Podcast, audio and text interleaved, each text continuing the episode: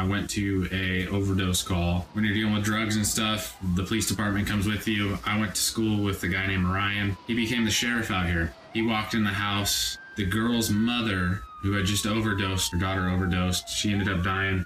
Ryan went into the house to, you know, make sure everything's clear before the medics and the fire department go in.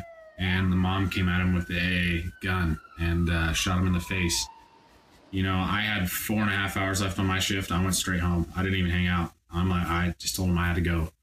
And then a week later, I went to a stabbing call on an Indian reservation. And this gentleman had been stabbed all the way through with, it's not quite a sword, but pretty close to it. There's six of us taking our two minute rotations on CPR and stuff. Um, Lifeline was there, so we had a doctor and everything there. His wife was over here screaming on the other side of the caution tape.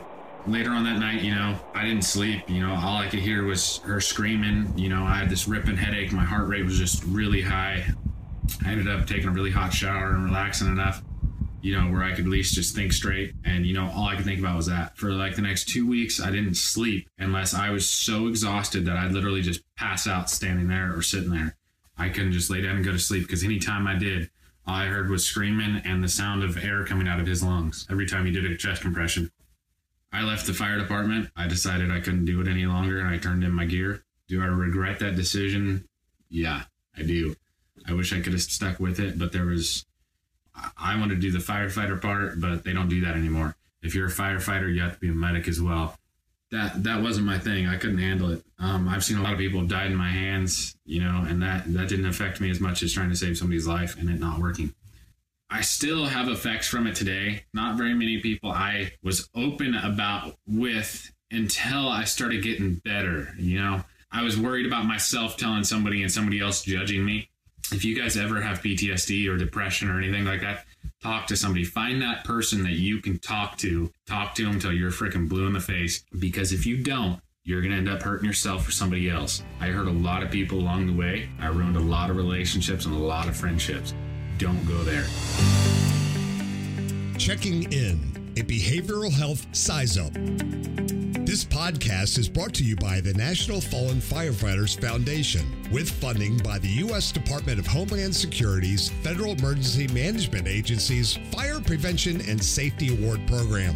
For more information about the National Fallen Firefighters Foundation, please visit everyonegoeshome.org or firehero.org.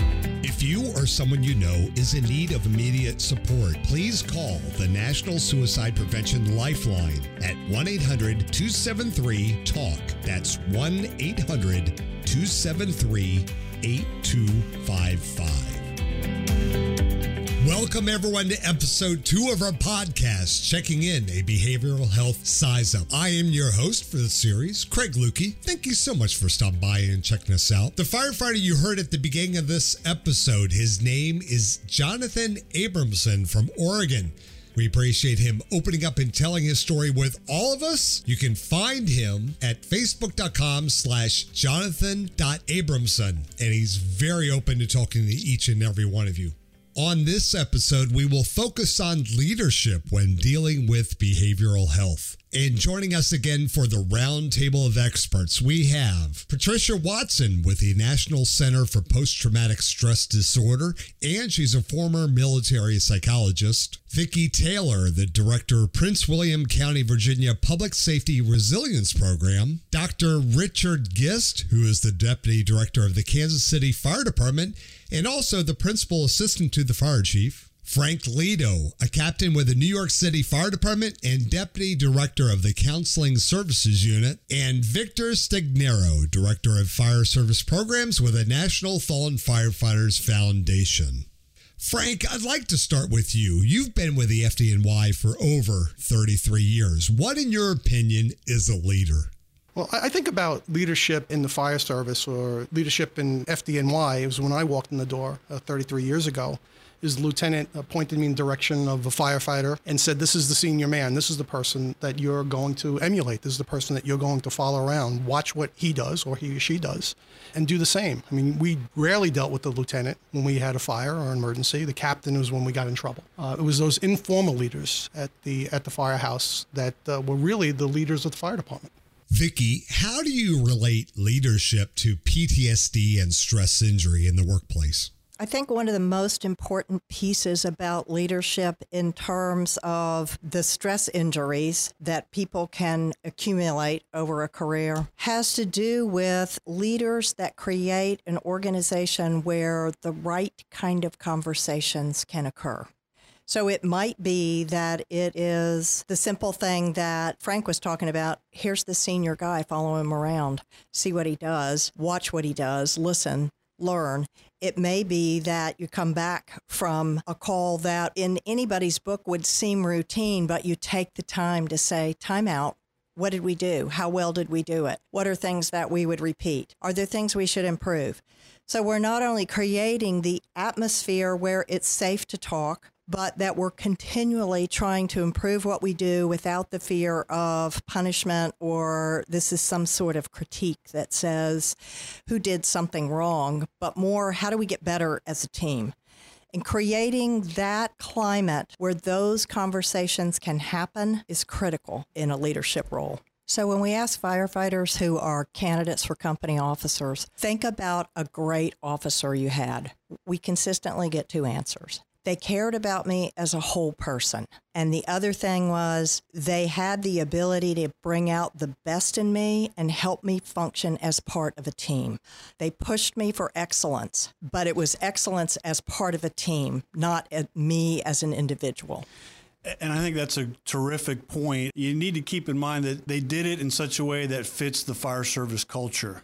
You know, sometimes we think about making people feel valuable, and people will begin to roll their eyes and say, Do we need to sit around in a circle and hold hands? Some of the most valuable leaders that I worked with were not the types of guy I wanted them to date my sister. I knew they cared about me. They would reach over, they would stop before we, we'd go into a burning building, and they made sure I had my gear on. You know, just simple things and they were tough. These, you know, they're not coddling, gentle people. They they fit the culture, of the tough work that we do, but they still made you feel valuable. They still made you feel like they cared for you and they wanted you to make sure you, you got home at the end of a shift. Patricia, you've done a lot of work with the military. What what do they teach their officers on how to recognize PTSD and stress injury? In the military, there was so an acknowledgement that you cannot prevent PTSD. We're not trying to, to give people stress management and courses on resilience ahead of time and think that that's going to prevent PTSD. What we're trying to do is give them those things that could be tools but also constantly be checking on people because resilience is not a trait. It's not something that's there all the time. It ebbs and flows depending on the circumstances of a person's life. So it's important to have people around who can be aware, pay attention, know that people go in and out of resilience all the way up to, you know, being injured and then ill, know the signs of that, pay attention, check in with them, and be able to provide support in the moment in a culturally correct way that makes sense to that person also bridge to higher levels of care, know about the resources that you can turn to, and create the climate where people are just taking this as part of the job. Look, it's going to happen on this job that people have PTSD. It happens on this job. Everyone knows it. We are now in a in a world where people can Google PTSD and know that it's going to happen in certain jobs more than others. So let's be matter of fact about it and put in place supports for people that might either help prevent or might catch them early on or might bridge them to higher levels of care when they need it. So a good leader is going to be aware of all those things and know how to orchestrate like a good conductor would you know when to intervene how to intervene in a culturally appropriate way and and when to let people distract themselves because that's good in high stress and then when to maybe go okay now that we're not in that high stress mode we might need to approach this differently. Don't get stuck in one form of dealing with what's happening. Let's figure out other ways that might be helpful at different times. Frank in the FDNY, what do you teach the company officer on what to look for and what can they do while on the job to check on their people? Since 9 11, our programs have changed dramatically. Education is a real important part of our behavioral health program. So, we are talking about that in rookie school, probie school, as we call it in New York. Uh, we are talking about that as officers get promoted. And we're talking about it in the stations. Uh, we have educational teams that'll go out and talk about different issues. Um, and it could be anything from depression or having a child with autism, just getting stuff onto the table. Again, giving our officers another level of education about signs and symptoms, resources that are available, giving officers tools to work with. And, and in the past, they didn't have those tools. Good company officers went out to look for them, but they weren't there readily available. So what we try to do is have it there in their toolbox. I mean, as a company officer myself, I always thought of the men and women that were riding in that truck, not only them, but I had their families with them, I had their wives, I had their husbands, I had their kids. And I wanted them bring them home not only physically safe, but emotionally as well.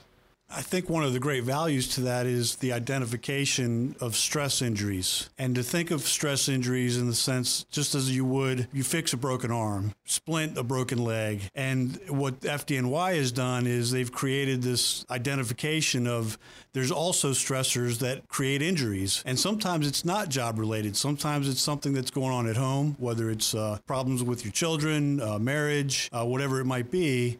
Uh, but identifying those stress injuries and then having tools to help that person get through that. Vicki, as a company or unit officer, how would I know one of the members of my team has suffered a stress injury? What do I look for? How do I check on my coworkers? So, the first thing is you start the first day the person comes to work with you and you get to know them because everybody's different and we need to know what a person's baseline is.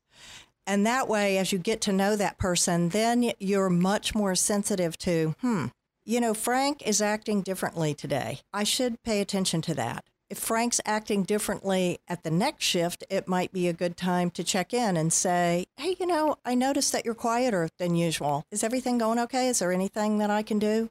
So that it's very matter of fact and it's simply knowing people well enough and being sensitive enough to early changes so that we intervene quickly and early in a very matter of fact way without the stigma, the shaming that people sometimes feel to say, well, actually, now that you mention it, I do have something bugging me that we make that okay. And that is the role modeling that Patricia talked about. Is the leader makes that okay by modeling that it's okay. We talk about it, we put it on the table, we figure out what are the resources, what are the resources that are going to fit for you.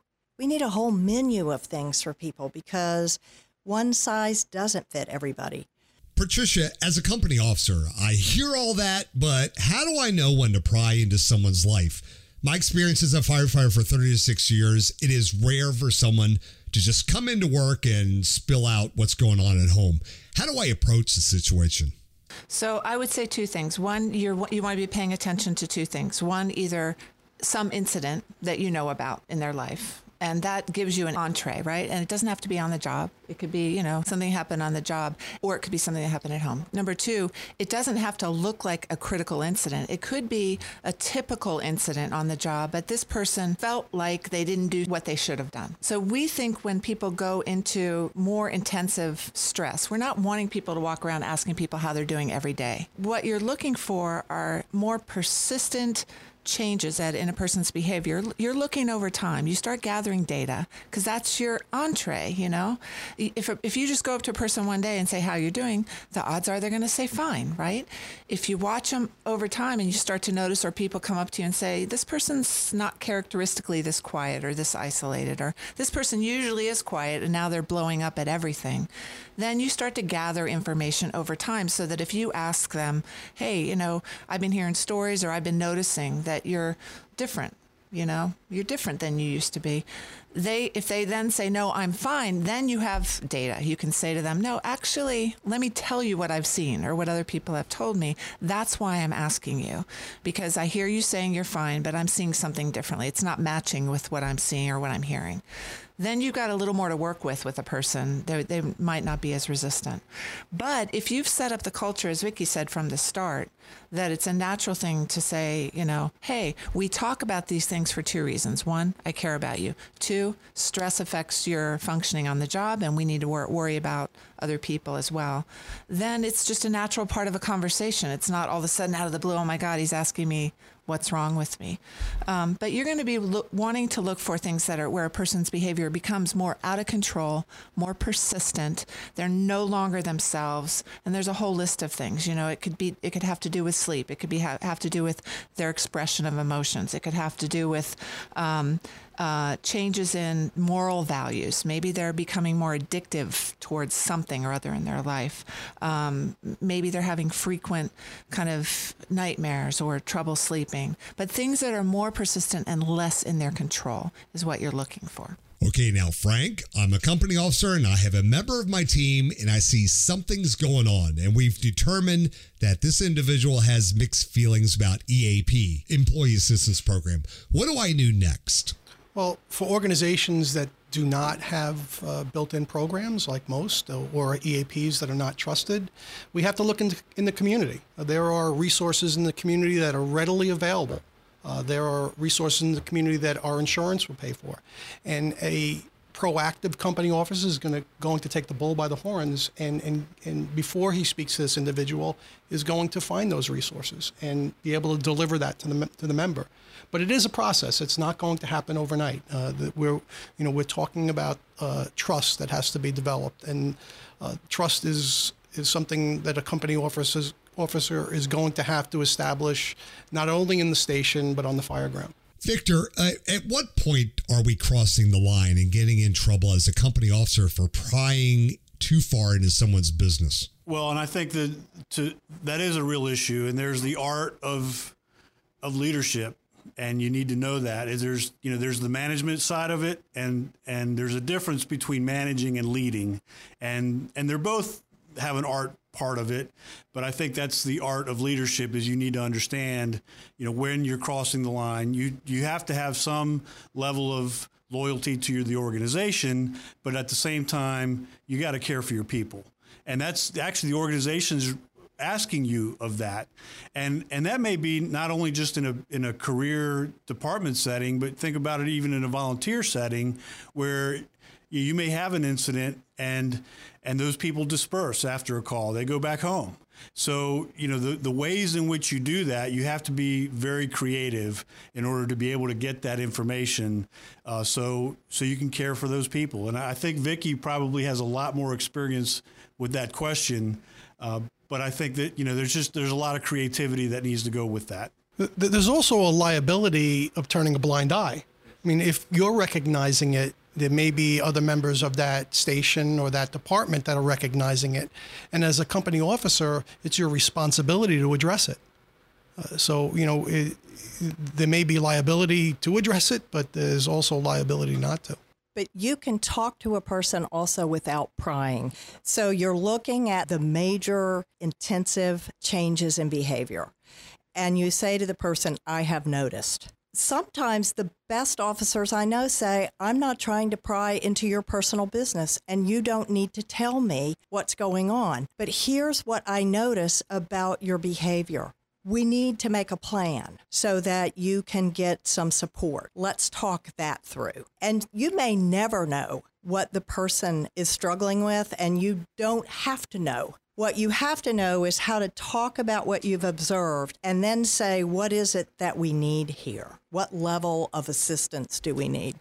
We, we think, I mean, one of the reasons we developed the model, the Stress First Aid, the model the way we did, is that it's, it's a kind of a broad framework of what we found in the research literature and in practice that people tend to need when they're in difficult situations, right? So a company officer or a leader of sorts could organize a conversation around that okay, I've noticed this behavior. I'm telling you this because, and it could be one of two reasons because I care about you or because what you're doing is going to have an impact on the job. Okay, so you lay that out.